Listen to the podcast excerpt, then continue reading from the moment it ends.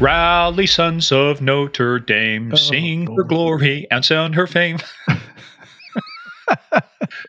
as we are recording this, the radio, didn't you?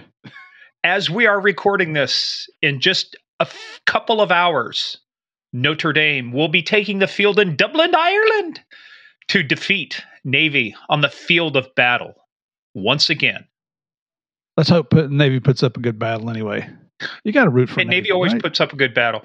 Anyway, hey guys, welcome to episode 113, constituting the 113th attempt to silence us. And as we always say, we shall not go quietly into the night. Welcome, welcome, welcome. I just don't know what's going on with me. Hey guys, welcome. Uh, of course, you know who I am. Who are you? I'm the guy that puts up with your crap every show. I think. That's right. Goes by the nickname of Murph. Uh, hey, everybody, welcome back. Hey guys, welcome back. Hey, some real quick housekeeping before we get started. Uh, just head on over to Apple, Spotify, hit those five stars. We really appreciate it, guys, and it's it's really meant a lot to us seeing some of your comments. We've done some things based on your suggestions, guests, uh, new things that we've tried, so we really appreciate it. Also, head on over to our website, gameofcrimespodcast.com. We put everything there, including our book list. We've got, I mean, so many great books there, including our recent interview with Kathy Reichs, uh, the Bone Mhm. Hacker, you know, the one that uh, they made the Fox show Bones about. So we got some really good stuff coming on. Also, follow us on that thing they call social media at Game of Crimes on Twitter, Game of Crimes Podcast on Facebook, and the Instagram.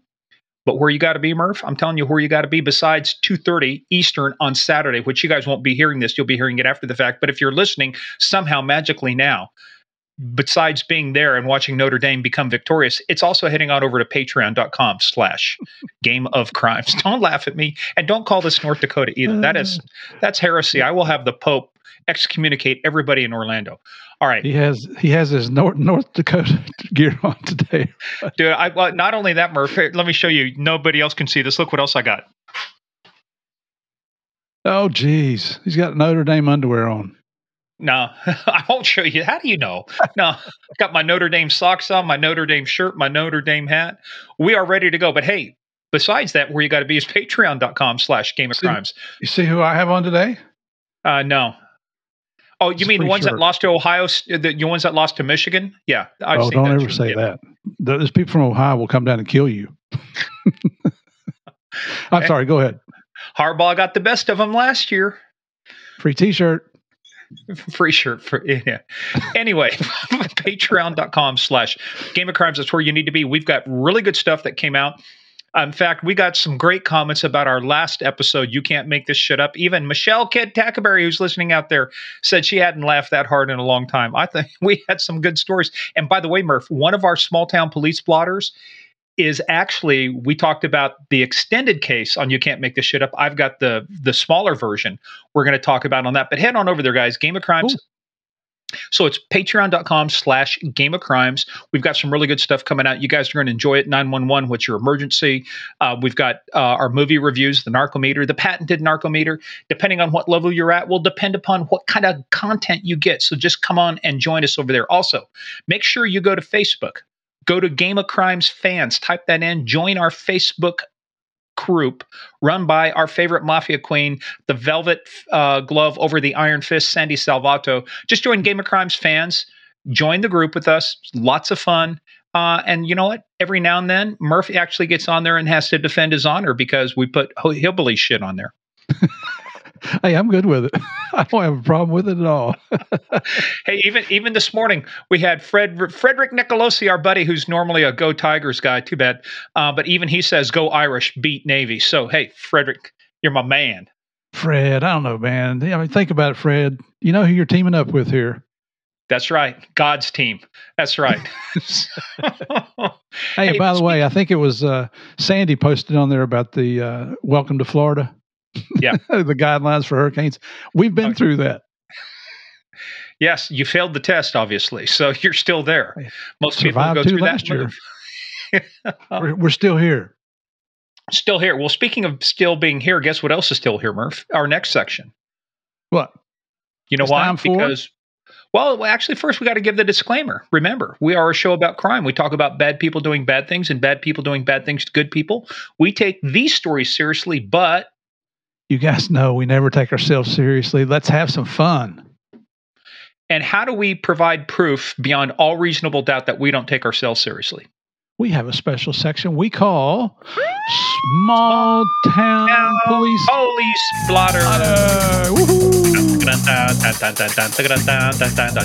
That is actually the James Bond theme. Why am I doing that? Because uh, had Sean Connery lived, I believe he would have been 93 years old. Might have been yesterday. So uh, this is us saluting Bond, James Bond. One of the most famous lines in history. But you know, guess what else is famous, Murph? What?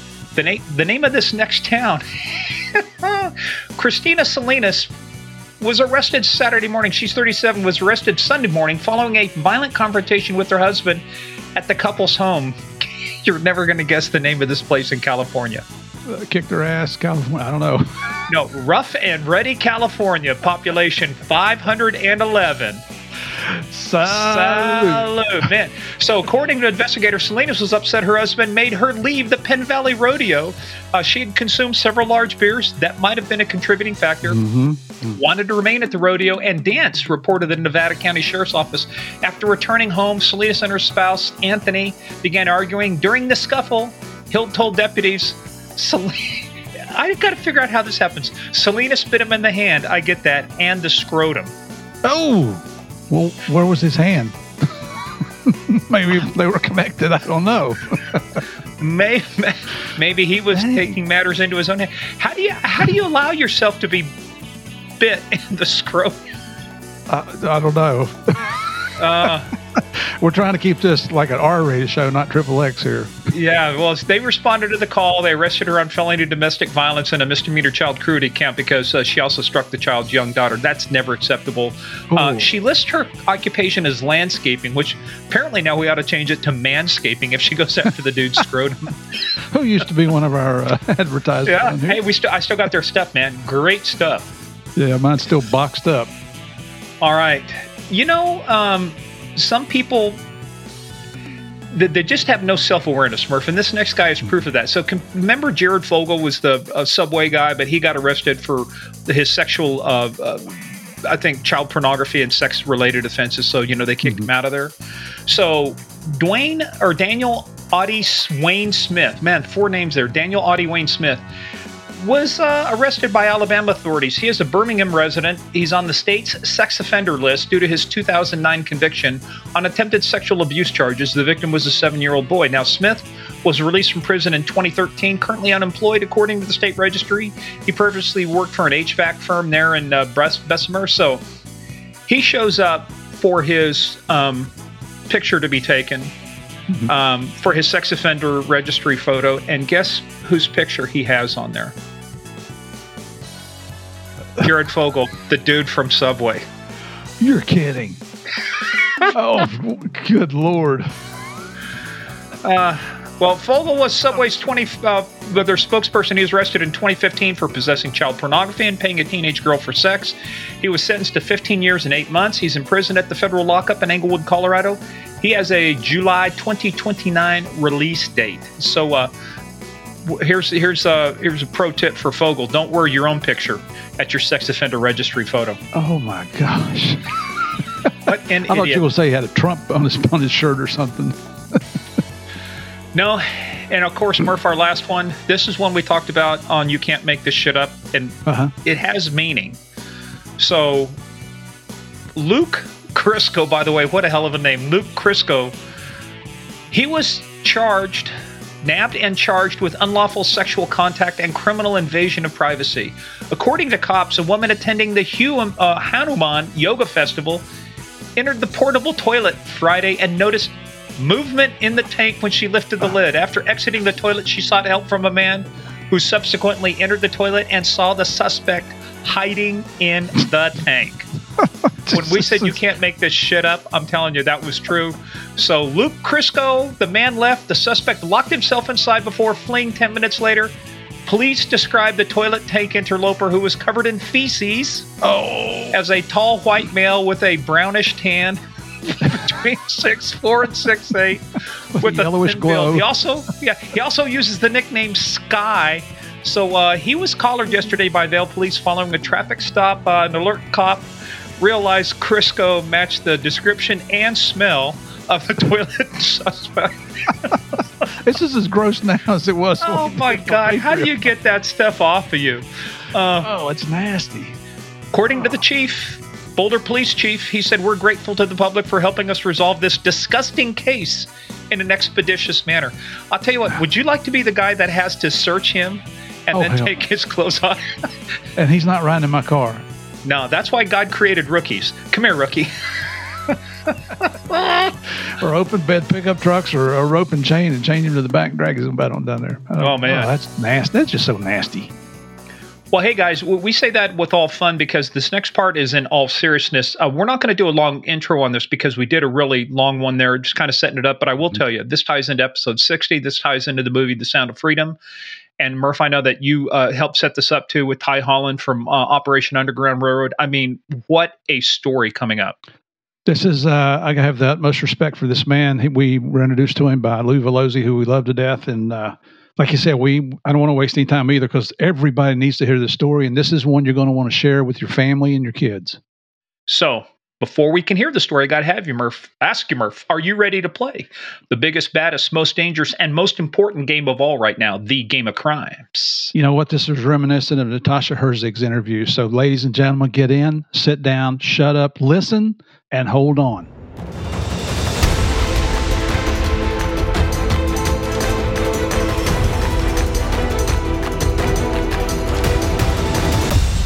Hey Murph, this is going this is something we've been working on. We've been talking about since episode 60, Natasha Herzig and her story about how she was kidnapped, how she was trafficked. And I've been telling everybody ever since then, uh, all my friends, anybody who has a daughter, listen to mm-hmm. episode 60 because the threat of human trafficking, the threat of what's going on 20 years ago, didn't even know what it was. Now it's like it's the primary income, you know, for the cartel. So you kind of helped get this thing geared up. So uh, tell us real quick uh, about this intro before we introduce the man of the hour. Yeah, this was. Uh, uh, I heard about Operation Underground Railroad a long time ago. Well, back during when uh, we were doing Natasha's interview, and and I'd seen uh, the founder of, of OUR on I think it was the Today Show, and I got interested and reached out and it just didn't work out. We couldn't get our schedules together to do an interview. But then lo and behold, we come across Mr. Uh, today's guest, Mr. Tye Holand, who, as it turns out, is the director of undercover operations for Operation Underground Railroad. And, and the way we found out about Tye was through this hooligan that we brought on the show, one of our very first guests, a retired ATF agent by the name of Lou Velosi. Who, by the way, talk about we made we made him everything he is today, being on our show. that's right. All right. That's right. But uh, I mean, that's a guy we love to death, and and it just it it he called me just, uh, several weeks uh, ago, and he was in a in a country in Central America, and I, I just assumed he was down there doing some law enforcement training, and um, then he called me a couple weeks after that, and we were catching up, and I said, "What were you doing down there? Who were you teaching?" And he's like, "I wasn't teaching anything. I was doing some undercover work." And that's how it led to the introduction to Tye here. So, Tye, welcome, brother. Glad to have you on the show. Thank you. Glad to be here, guys. I really appreciate this opportunity. Yes, say that now. Wait till it's over. Uh, we'll, we'll, take your temperature then. Well, Tye, as we do with it, first of all, welcome, welcome, welcome. Um, as we do with everybody, Cosa Nostra, thing of ours. How did you get started in this thing of ours? What was the path that led you into where you are now? What, I mean, were you uh, like a hooligan in high school? You decided you want to be a cop. What's the deal? Well, let's start out. I gotta I gotta give my props to our buddy Lou. Um, I consider him a great friend, and uh, he's just a, a great individual. And I'm glad that he's he's made this introduction.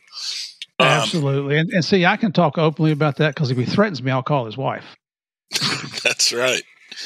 Um, what got me into law enforcement? Um, no, I, I asked think, first. Yeah, I think uh, you know my dad. He was a fireman, so Sorry to hear that, man. Um, did you, you you turned out okay in spite of that, right? Well, yeah. He he likes to tell me I wasn't smart enough to be a, a oh. fireman.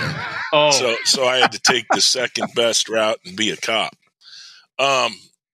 So I saw the. I think I saw the the the giving aspect, um, the giving back to the community aspect of it, and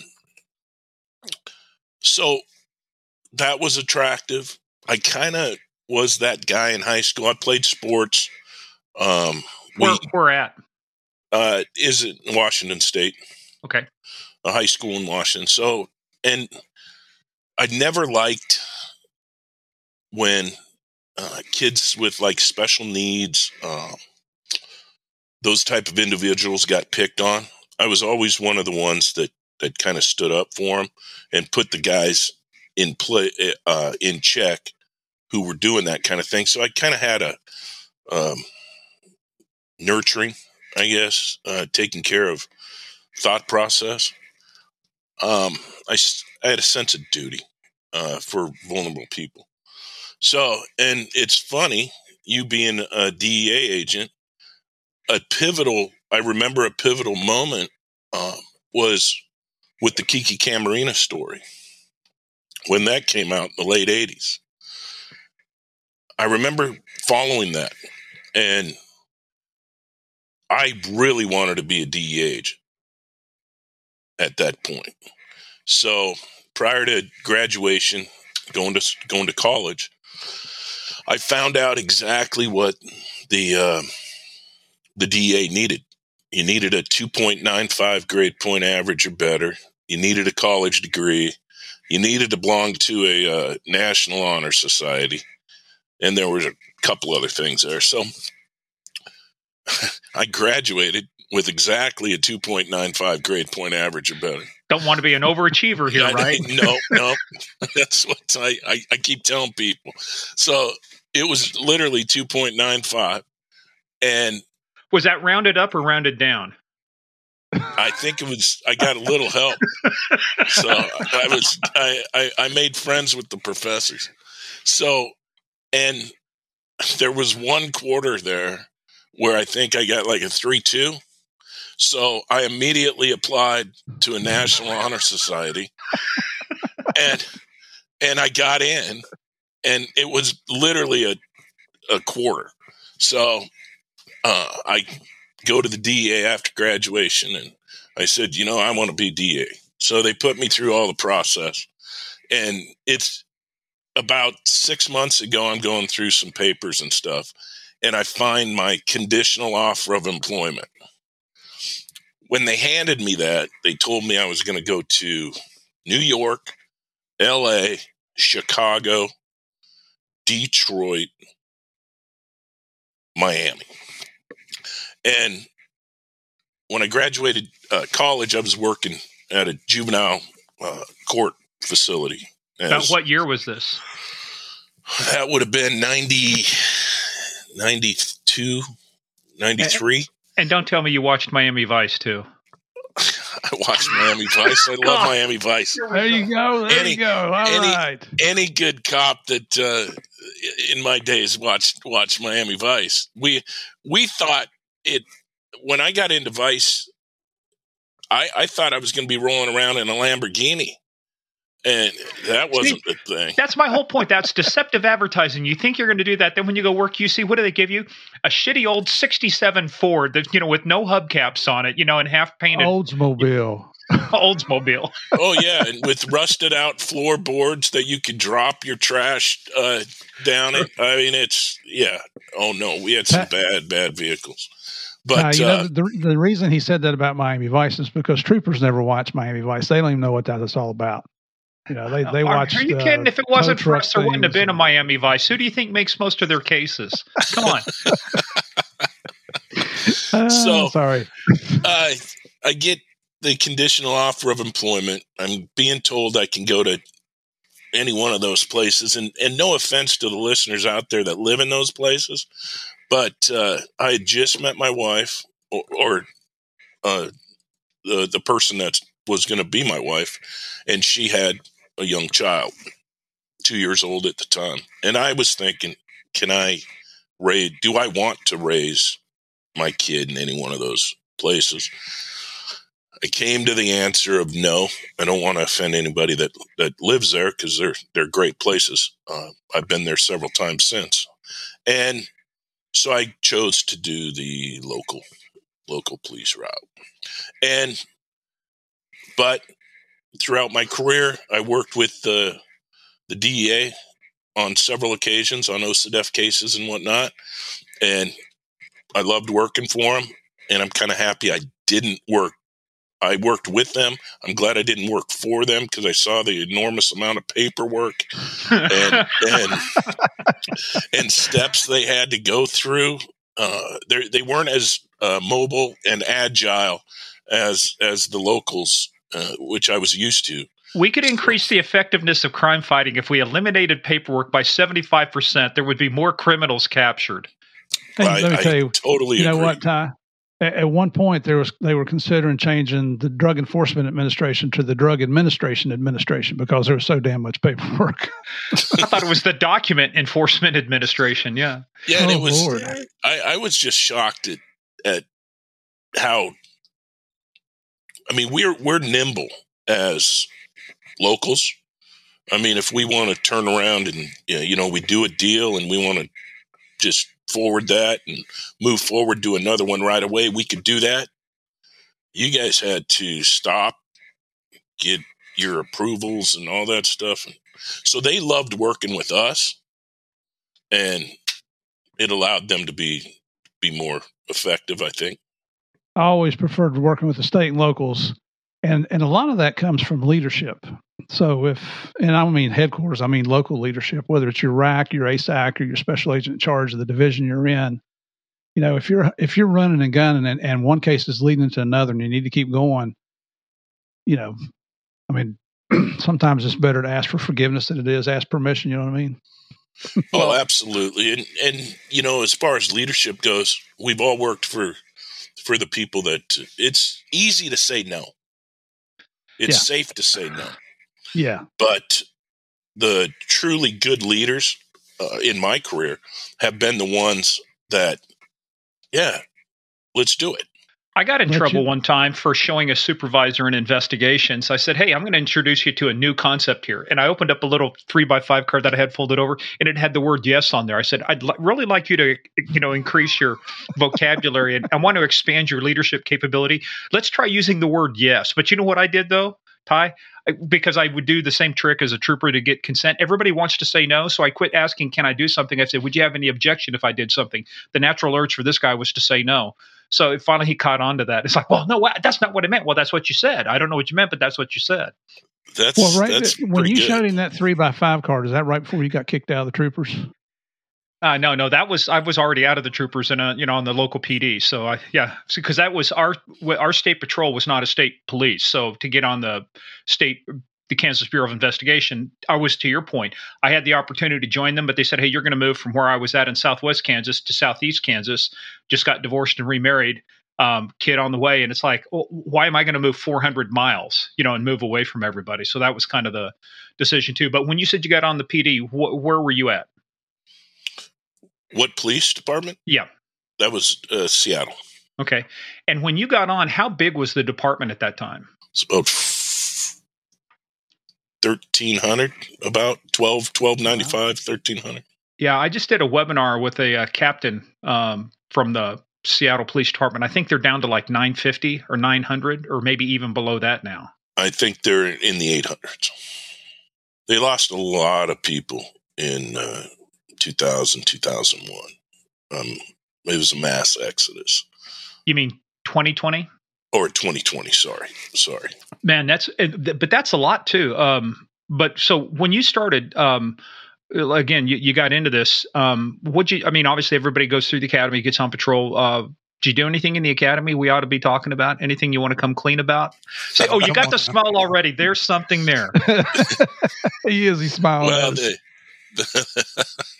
the, academy, it was uh, it was fun, and uh, well, looking back on it, ends up being kind of fun. But uh, I moved into this uh, flea bag hotel or mo- uh, apartment complex. It was a couple blocks from from the uh, academy. Were these the kind that rent by the hour or by the month? Well, it it was by the month, but it could have been by the hour. I mean, it was, and the only reason I did it was because I actually lived. I don't know. It would have been close to an hour away. I didn't want to. Uh, I didn't want to have to commute possibly be late because if you're late at the academy, it's not a good thing. So you guys weren't required to spend the night. You guys went home every day. Yes, yes, we could. So, so here you here you are at Cecil's No Tell Motel. Yes, it was. Uh, it was when I say flea infested. Literally, they I moved in and they had to bomb it because, yeah, it was it was horrible. It was horrible, and uh, so but during the academy, I can tell you one story. We had a uh, TAC officer. That's what we called them, TAC officers. That they taught the different classes, right? So one day before lunch, he uh, he starts writing on the board, and they were the ten nonverbal pre-attack indicators. You guys remember those? The thousand yard stare, thousand yard stare, yeah. bladed foot stance, that kind of stuff. So he, he's writing them on, and it was right before lunch. So we're like kind of checking our watches, looking at the clock, and then he just writes them up there, and he goes, "Hey guys, uh, we're going to talk about this when when we get back." So we all leave. When we get back, he had erased everything. and so we're I'm sitting there, and he goes, yeah, hey, Mr. Holand, name uh, name the ten pre-attack indicators. And I I'm sitting there like looking like a deer in the headlights. You got a thousand yard stare. There's the I, first one. I I I I I remembered the bladed foot stance or something because that was the shortest one. And so I go bladed foot stance. Oh, yep. All right, that's one. What's another? And uh, and I stumble. Uh, uh, uh. And he goes, obvi- he started yelling and screaming. He goes, obviously you're not dedicated. You're, uh, uh, I want you out of here. Get out of my class. Go. You're out of the academy. And I'm sitting there and I'm shaking. And, and I, he goes, get up, get up. And he wouldn't stop. And I went, no. And he kind of shocked look on his face. What do you mean? And he says, get out of here. Get out of here now. You're out of the academy. You're fired. And I'm going, oh man. Obviously, I came to a spot where I knew I wasn't going to win this. So I start packing up my stuff. And he goes, Mr. Holand, sit down. What we're going to talk about now is stress. And so he, you should have got, got stood up and this, given the bladed foot stance. Yeah, he did this whole thing. So to me, so everybody else in the class could see me sweat, turn just white as a ghost. Literally, we were on a second floor of a building. I thought my life was over. I was going to just jump out the, the window. okay. Now, and how big? But, how big are you, Tye? Uh, I'm a pretty good sized guy. How tall six, are you? Uh, uh, six one. Yeah, so. you got some pretty broad shoulders there. Our our listeners can't see it, but, but uh, so that was kind of a funny story there. So get done with the academy, uh, go into the obviously patrol. Right, everyone starts in patrol, and mm-hmm. uh, spent time in patrol. Went for a minute to the bicycle unit kind of Seattle. Seattle was uh, famous for the With bicycle. all those hills. Oh, oh, oh, my god! I know. Talk about the worst place to ride a bike is is Seattle. So, and then uh, there was a chance to go to uh, domestic assault uh, as a detective. Put in for that, got that. Uh, spent a couple years there. Went to narcotics, then on to major crimes where major crimes was great. It was a newly formed unit that uh, we had a big auto theft problem in Seattle at that time. It was about 2004, and it was it was off the off the hook. So we uh, put together this unit to go after that. We ended up being extremely successful, but then that kind of morphed into we were more uh, person specific, not crime specific. So, if you were a prolific auto thief, burglar, uh, narcotics, whatever, and you came on our radio or on our radar, we tailored the investigation to go after you, whether in an undercover capacity, whatever. So that, that was awesome time of my life. Uh, that we were new unit, we were running and gunning. It, uh, we were all young, hungry. We would we would wake up in the morning, and next thing you know, or true story, wife would say, "Hey, I need our daughter picked up at school." oh, sure, yeah, I got right. this. I got this, no problem. And then uh, what time? Oh, three o'clock. Okay. So I'd go to work. Next thing you know, about one o'clock, I'm calling her from uh, South South Oregon, going, yeah, about picking up uh, the daughter. It's not going to happen. We're on a we're following the money down to uh, California. Don't know when I'm going to be home. Um, so though we, we were doing that. you hold the phone away from your ear. Yes. Oh, oh. I'm I'm I'm lucky that she she's stuck with me these many years. Uh, she's she's she's incredible. But uh, those are the type of stuff we did. And then I went to uh, after that went to Internet Crimes Against Children. Uh, I if there was one thing I was lacking, it was uh, computer. You know, obviously computer stuff. This was around 2009, and uh, the, Did you ever go to training from an organization called IACIS? IACIS. The International Association of Computer Investigative Specialists. No, I have not. We used to train back in the days before it officially became ICAC, but we had a lot of the uh, uh, child pornography investigators and stuff. We were doing stuff for, with the FBI, you know, back in the day. But yeah, but uh, that was the that was the people don't realize, uh, you know, and a lot of folks saw it coming. It's kind of like, yeah, this is going to get worse before it gets better. You know, the initial and the hard part about ICAC or even the child porn investigations. We're talking about this in the pre-call. It's the images you see that you never get out of your mind. Oh, that's that's. I remember the first first image I've seen I saw when I was in the when I was in the unit. And once you see something, you cannot unsee it. And the depravity out there is, I'm glad that most people haven't seen what what we've seen. I mean, could you imagine? Could you imagine the miserable world we'd be in if everybody was walking around that saw what what we've seen. Did you guys have like a, a, a time limit on the amount of time they allowed you on the task force to have to go through a psychological eval, you know, on a regular basis? Not back then, when uh, not back then, but now I believe they do have uh, embedded. Uh, what do you call that? Embedded doctors that uh, the investigators can go see. But uh, back when I was doing it, they didn't they didn't have that.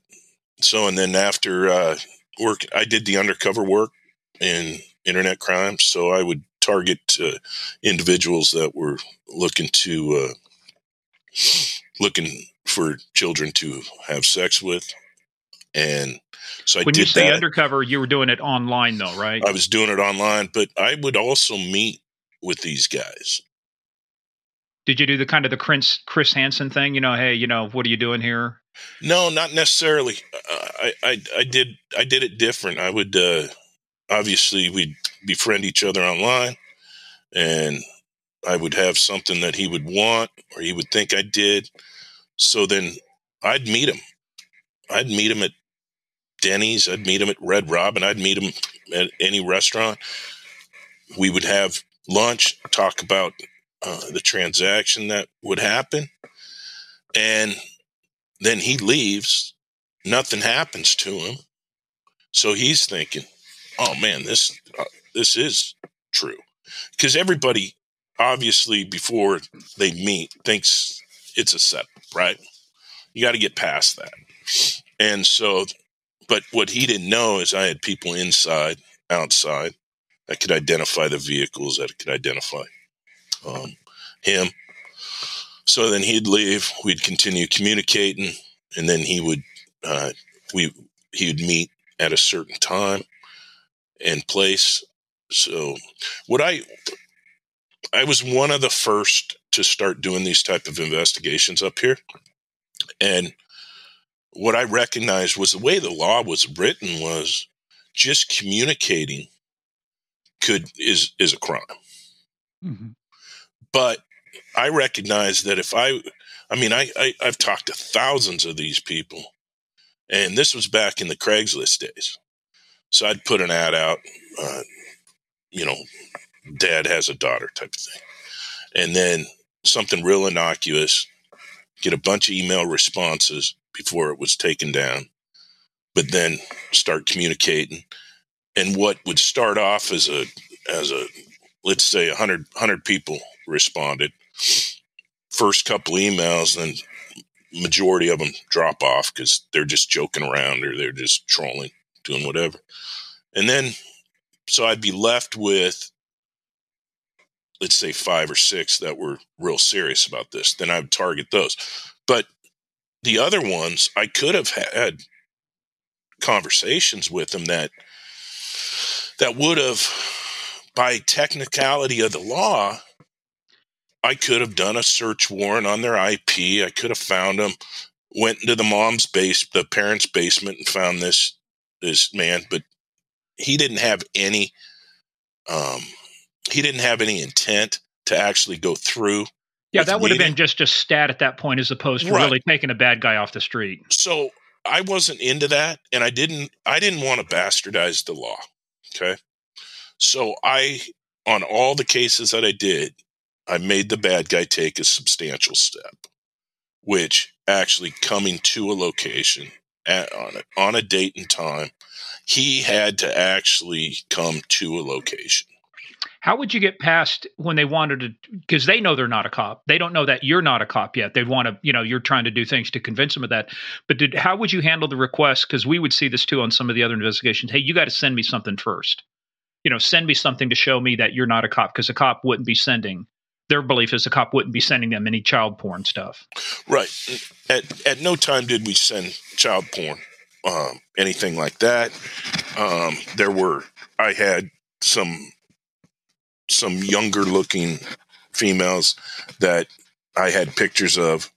They were clothed and everything, but they looked looked young. And what these guys when when they think they have a live person that they can get, a lot of their their safety issues go out the window. And I was gonna I was hoping you'd say that, Murph. You know what this sounds exactly like? Remember when we are talking about nobody expects a cop to walk away from the deal. You walk away mm-hmm. from it, they get hungry because they want to make the deal. And then they how many cases, how many times have we talked to people about the exact same thing? Yeah, it's if you're doing undercover and you walk away, there's a cop will never walk away from a deal. This guy's not a cop. Come back, come back. Let's talk some more. Well, that's the, that's the thing, and I, I spent the vast majority of my career in undercover assignments, and what I realized is those who appear to want it the least win, and it's it's worked. When when the guy, bad guy would leave the restaurant, and nothing would happen to him. He'd go home. You knew he was looking in the rearview mirror his whole time. You knew he was, you know, thinking, man, this this could be a setup. But when nothing happens to him, he's like, all right. They they would never let a person walk away that that was into this that in their mind. But we used it as a way to identify um, people and so that we'd know who who was going to show up. Hey, you know, and I know you're developing things, but I, but you know, we talked about the things you never unsee. But what was the worst case you remember coming across? What was the worst offender you dealt with? Well, it's kind of my why. I'll tell you. Everyone has a why, right? And it's propelled me to still what I'm doing today was it was a Friday, and I don't know about you guys, but you know, on some Fridays you're like, end of the week, it's going to be a short day. I'm going to come in, do a little bit, bail out, get ready for the weekend, right? Well, that was this Friday that I'm talking about. But at about nine o'clock in the morning, I get a phone call from FBI in San Diego, and they're telling me they have a person in custody down there that they'd arrested, and he was trying to gain favor, and so he decided to that he wanted to tell on some people up in Seattle area that were husband and wife were um, having sex with their five year old daughter oh, and putting it out on the internet. And so I get the case, work it up at about four o'clock. I'm kicking in the dad's door, and he lived just outside Seattle. I'm kicking in his door, arrest him, talk to him. Now, were you a task force agent as well at that time, FBI? Internet crimes against children. We had our own. We had our own mm-hmm. unit. Yeah, but but you weren't operating. Uh, so you guys weren't uh, TFO like under FBI or DEA no, or okay. No, no. And so interview him. He admits to it, and he goes. I go, where's where's your wife? Is she at the store or something? He goes, oh no, we don't live together. We just get together and uh, and do this. We're we're actually separate. So I go, what? You get together to to molest your daughter and put it out online? Oh yeah. So find out where she lives. Arrest, uh, kick in her door, and I. You guys have had cases like this where many, many, many years afterwards, you, it's vivid in your mind. The the entry to the house, the the layout of the house, just all this stuff. So I enter this, I kick in the door, enter it. There's a galley kitchen right in front of me. Turn to the right. That's the living room. Walk behind a couch. When I walk behind the couch, this little five year old girl kind of looks up. I tap her on the head and I say, Hey, you're all right. We got you. That was the only contact that I had with that little five year old. And so arrest the mom, interview the mom, get a statement, and then social services come and get the get the little girl and all that. So the following two and so after after talking with those two, interviewing those two, I knew that I had just sat down with the devil.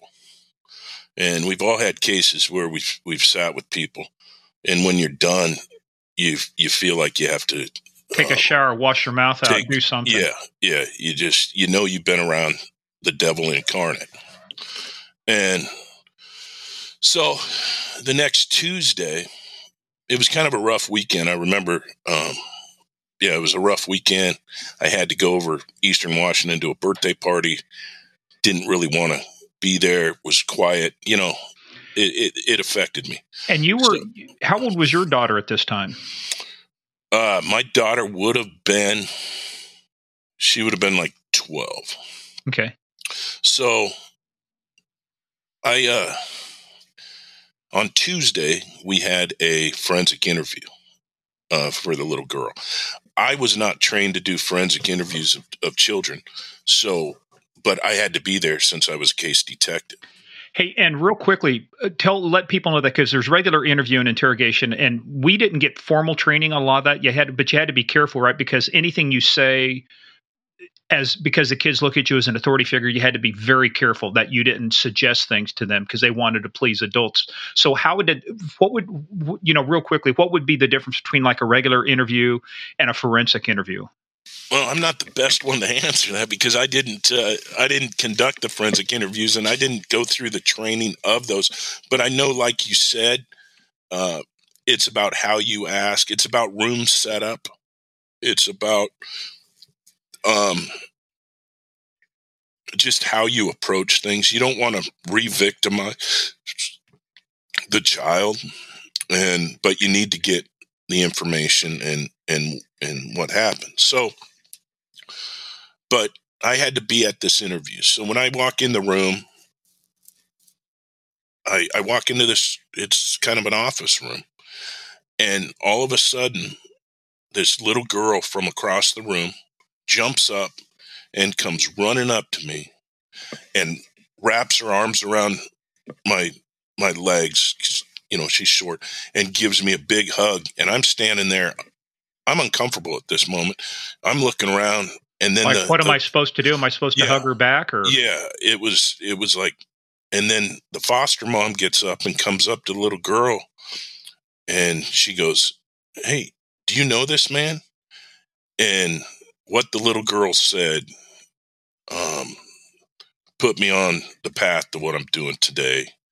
And that's yes, he's the one who saved me. And so right then I knew, boom, it hit me like a ton of bricks. And, you know, that's, that's the reason I still do what I do is, you know, the, the pain and suffering and, and victimization that that little girl went through. I never want anyone to experience that. that. that that's just heartbreaking and tear wrenching all at the same time. Yeah. Have you been able to track her and uh, see how she's done? Uh, no, I haven't. Um, I, I, haven't. I lost touch with with that. And uh, what happened to know. the uh, things formerly referred to as parents, but uh, you know referred to them as pieces of shit? Mm-hmm. What happened to those two? They each got uh, twenty eight years in prison. Was that enough? Uh, in my mind, they should be away forever. But uh, if you can do that to a child and and get together and, and, and victimize and then go your separate ways and then get back together and victimize the child. I mean, that's, there's a, there's a special place in hell for that's sick behavior. People like that. Did you ever, um, there was a thing went around on the dark web for a while, and I remember this guy I think got arrested in Singapore, a couple other places. Were you ever familiar with that film called Daisy's Destruction? It's funny you ask that. I um, I've known about that case for quite some time and uh, yeah, he was an Australian, and it was it was he got picked up in uh, the Philippines. Philippines, yeah, and yeah, he was an evil, evil, evil man. I mean, it's it's it's sad.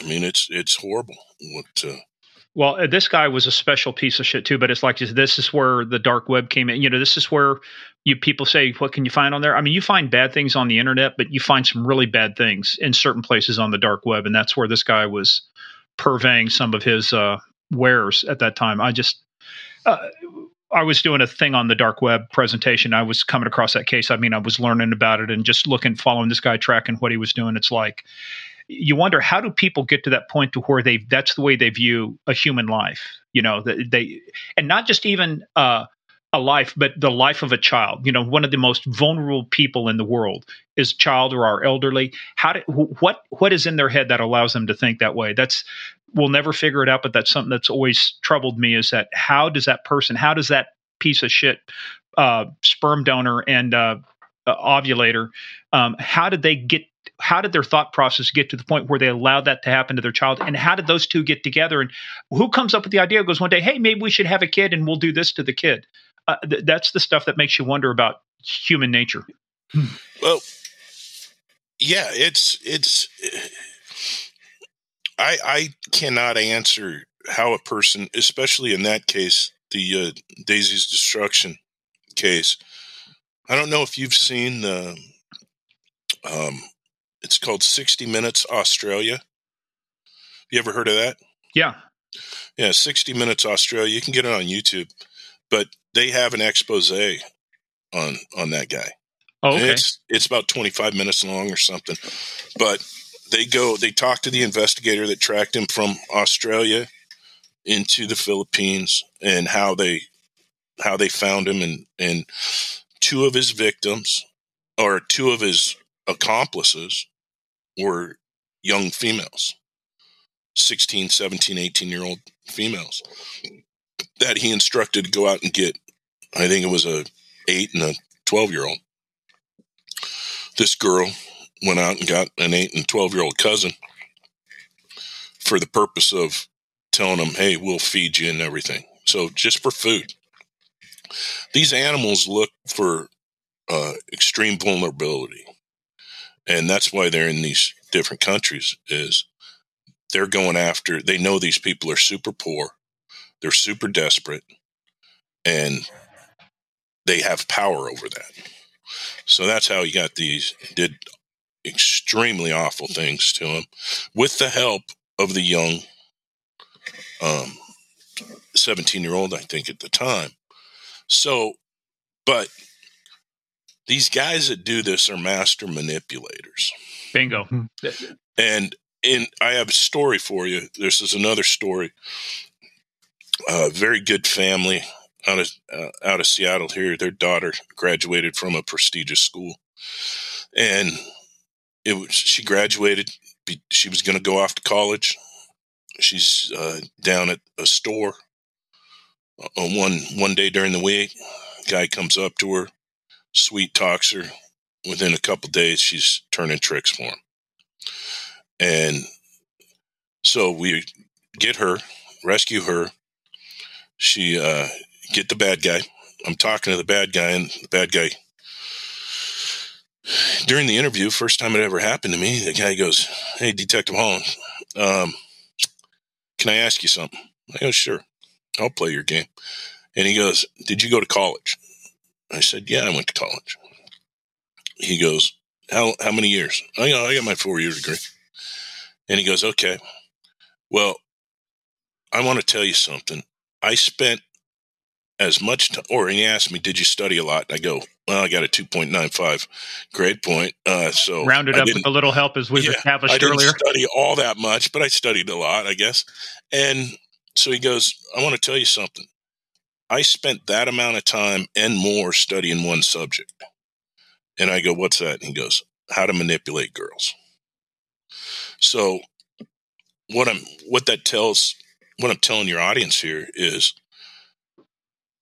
the people that your children are going up against have a doctorate. Mm-hmm. It's not a fair fight. It's not a fair fight. And they know and this guy told me, he says, I'd go to the mall and I'd look, I'd go up to a group of girls and I'd go up there and I'd, hey, sweet talk them. And he goes, the ones that looked me in the eye and said, hey, uh, thank you, he says, I wouldn't pay any attention to those. He goes, those, those I'm not even going to try because they had uh, uh, self confidence. He goes, the ones that I'm looking for are the ones that look at the ground and and is shy, look at the ground, won't look me in the eye. He goes, I know I can get them because they have they don't have self confidence. So if there's one thing that your audience takes from this, I hope it's, hey, teach your kids self confidence because a little thing like looking a person in the eye when they give you a compliment could actually save them from uh, from being victimized. And these guys are are they're good at what they do, and they're getting better. Well, it's and, like being in prison. Uh, you know, we were I was talking to somebody about this uh, the other day. I said they all they have is time when they're in there. They have time to think about or do things or train on things. You know, where uh, they've got videos uh, from the gang units or other stuff of guys in there demonstrating how to get out of handcuffing techniques and how to break handcuffs. You know, and, and when they're doing this, this is what you do. I mean, they're training them on how to respond. That's all they have is time. And so, to your point, this guy's got a doctorate. Why? Because he he started doing it, found out he probably had a knack for it, and then he just kept doing it and doing it. Because guess what? He had the time to focus, to your point, on a single skill to serve what he did. Right. Exactly. So, what happened with this guy? Uh, he's he he he's probably out now, but he got he got convicted of that, and, and so. How many and, girls? How many girls do you think he victimized? I know it was more than the one that we got. So, um, but I mean, we save the ones we can save, you know, and that's, uh, eh, you know, it's the, there's so many out there that it, it's, it's sad. There really is. Well, let's talk about, let's continue your time on Seattle PD first. So, um, let's book in this. How many years did you have on Seattle PD when you punched out? Oh, 28 and a half. So during that 28 and a half, what did you keep your focus then once you got into things like ICAC and, and doing this? Once you found your why did you were you able to stay doing that for your career? Yes. I uh, i then went from ICAC in about 2013 i went to vice our vice unit. And so we were doing uh, doing vice obviously stuff, you know, the prostitution, uh, did cases on. Our vice unit would actually uh, handle cases of sexual assault against um, against prostitutes. So if they if if prostitutes were raped and and that, then uh, we would uh, we would uh, get those cases. And so we did. I did that, and then we uh, changed the unit into it like human trafficking unit. So I'm I'm surprised to hear that the uh, I'm I'm surprised to hear that the prostitutes would would cooperate with you guys. Well, a lot of times they didn't. Is, are these girls that just had been brutalized? Oh yes, I mean, um, no one gets into prostitution because they they want to. It's uh, it's life experiences put them in that situation where they where they doing that. I mean, I don't think there's a five year old or six, seven year old that grows up and you ask them what they want to do for when they grow up, say they want to have sex with strange men. Out of all the women you dealt with, how many of those were forced into it, and how many of those you think uh, were got into it because of circumstances like broke out on the street? You know, just and how in in Seattle were they? Could they work without a pimp? Could they work without somebody else, or how many how many could work just as a solo? I wouldn't have the exact number or just but just a feel for it, you know. Um, I think the majority of them had had a pimp. They wouldn't necessarily admit it because they were taught, you know, don't put it out there that, that they have a pimp. But in Seattle, it was pretty tough for a for a girl to work without a pimp because there were pimps up there and they'd constantly be be uh, hitting them up and they'd constantly be uh, it, it it would be pretty hard to uh, and we had a lot in Seattle we had a lot of girls come from out of state California and stuff so their pimp may not have been up in Seattle with them but they were sending money back. So one of our episodes we did was with Dave Reichert, uh, the Green River Killer. And we had a long discussion about Gary Ridgway and him picking up prostitutes, you know, what he did with them all around the Seattle area, King County area. And I mean, the 80s, 90s, kind of the heyday for some of that. During your time there, did the prostitution problem get worse? Did it get better? Did it stay the same, you know, from years prior? Oh, I think it got, it, it, it got worse. Um, yeah, I think it got worse. You can you can go up on Aurora Avenue right now, and I mean, there's there's girls walking around with, I mean, damn near naked, and so it's yeah, it's it's gotten worse. There's a um, this, and I believe in the the victim centered approach because these are are victims. But when um, when you take the arrest powers away, or um, forcing them into treatment or or getting help, we we end up as police. You end up not having really any enforcement power, and they understand that. So then when um, when that happens and they know that they can if they're approached by the police, they can just walk away. They can just um, you know it makes it real hard for behavior to to change. And I mean we we when I was in the vice unit, we offered services left and right. We'd have service providers when we when we did uh, um, enforcement. We would bring them to a location, and there'd be service providers there. They had every opportunity to to get help, to get the needed help. How many of them would take advantage of it? One out of 10, one out of 15, 20? Yeah, it was uh, the numbers weren't real great, but they improved each time. So it might be three times we would catch the person doing the behavior. And for the first two or three times, they said, you know, hey, no, I'm not interested, not interested. But then maybe that third or fourth time, they did take us up on it, and it was it was good. Um, I mean these these these people are victims. Well, so that you know, you know, I'm glad you said right. that. I'm just um, thinking about you know, people always talk about well, what's wrong with prostitution? It's a victimless crime. Ask that to these poor girls that are put into that situation, that are sex trafficked, that are part of human trafficking, that are beaten within an inch of their lives. You know, when you have a pimp, that does offer some form of protection, a certain limit, but the money they're making is certainly not theirs. They get a very small amount of the money. So, for somebody to say this that prostitution is a victimless crime is extremely naive, in my opinion. So, for quite a few years, I was on the International Association of Chiefs of Police uh, Community Policing Committee, and uh, some of the innovative programs we saw. Actually, some of them got awards for were some of these. And it was one of my friends, Rich Biehl, used to be the chief of police in Dayton, Ohio.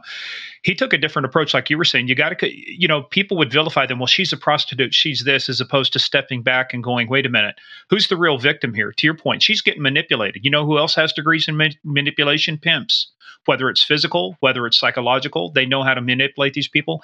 And they did exactly what you said. They started looking at programs say, what can we do instead of treating them as suspects, start treating them as somebody who's been victimized and try and get them services. And I, am glad to see that change because I had my eyes open talking with Natasha Herzig and what she mm-hmm. went through and what she went through after she got out of it, what she thought of herself, her self worth, the things that she did. Because she she said it, you know, on our podcast, she got into the adult entertainment industry because she thought she had no value anymore. That's what she thought of herself, and that's the long term damage that's done to these women. Is that uh, from a self esteem to your point of self confidence? I don't know if these I don't know if these ladies ever get it back or if it takes you know years. It's it's definite definite trauma. I mean they they it's it's trauma, and so you know however the best way to to help that trauma. I mean I believe we as a a society we we owe that to them, and these these men that are using the, the prostitutes and that are up there, I mean, they have one thing and one thing in common, and that's they they look at they look at uh, the girls as nothing but a transaction. Like they can buy a person, that person has to do what they want for however long they want to do it and then so that that transactional feeling um, or thinking of a person i never understood that.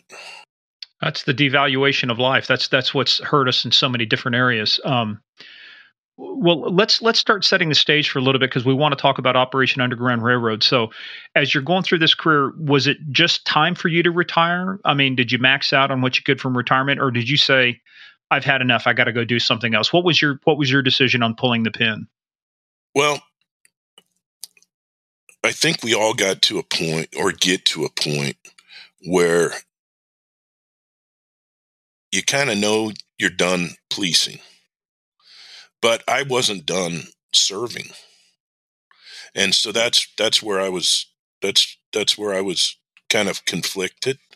And since 2006, I've been in kind of this human trafficking realm. I worked with a, a group, International Justice Mission, and I was a contractor with them.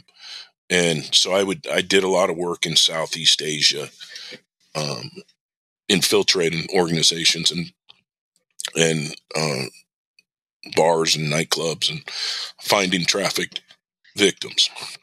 So I did that for, for many years. And then in 2016, I uh, got hooked up with Operation Underground Railroad. And so I was doing work with them on a contract basis. So I would go to uh, any number of countries and do do cases and stuff like that.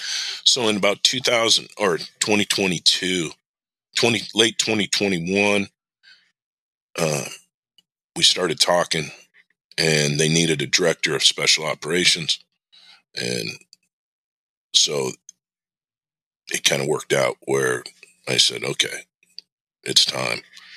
I can go do I can go do this and and still still serve. Still have a mission and, and be a part of a fantastic fantastic organization. Hey, players, that is the end of part one. Part two comes out, as always, on Tuesday. In the meantime, go check us out at Game of Crimes on Twitter, at Game of Crimes Podcast on Facebook and the Instagram. Also, go check out our website, gameofcrimespodcast.com. We've got a lot more information there, including our book list. Any book written by our guests will be listed there. In the meantime, go check us out also, patreon.com slash game of crimes. It's where we put a lot more content you won't hear on our regular podcast. We go into a lot more topics, and folks, it is a lot of fun. So go check us out, patreon.com slash game of crimes. In the meantime, everybody stay safe. We'll see you tomorrow for part two.